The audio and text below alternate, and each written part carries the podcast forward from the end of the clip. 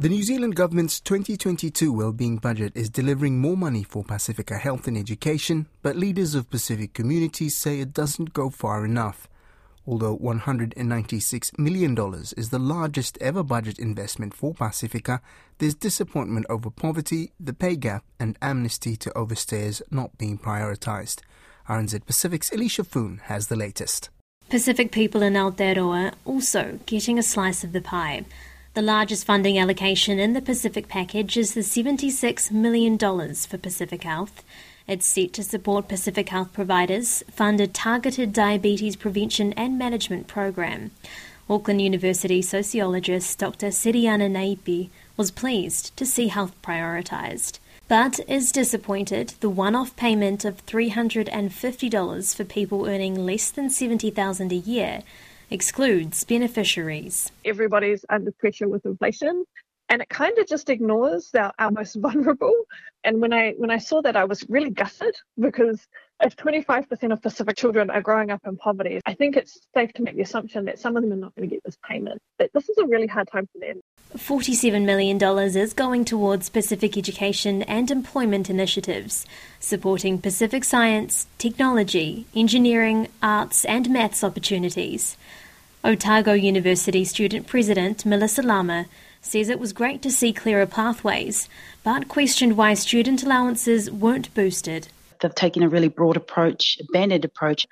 So I'm a little bit disappointed, um, and um, I would have liked to have seen more um, value put into tertiary students for sure. Chief Executive for the Pasifika Medical Association and the Pacific Whānau Ora Commissioning Agency, Pasifika Futures, Debbie Sorensen, says it was great to see a large cash injection, but overall feels let down. She says the government failed to address what would happen to hundreds of Pacific students who haven't returned to school since the pandemic began. We need to do something about up to three years of schooling that some children have missed and uh, the budget is pretty silent on that. You know, we have three years of kids who have not completed their secondary schooling and who are now unemployed and have left school. And so, you know, their future is looking pretty bleak.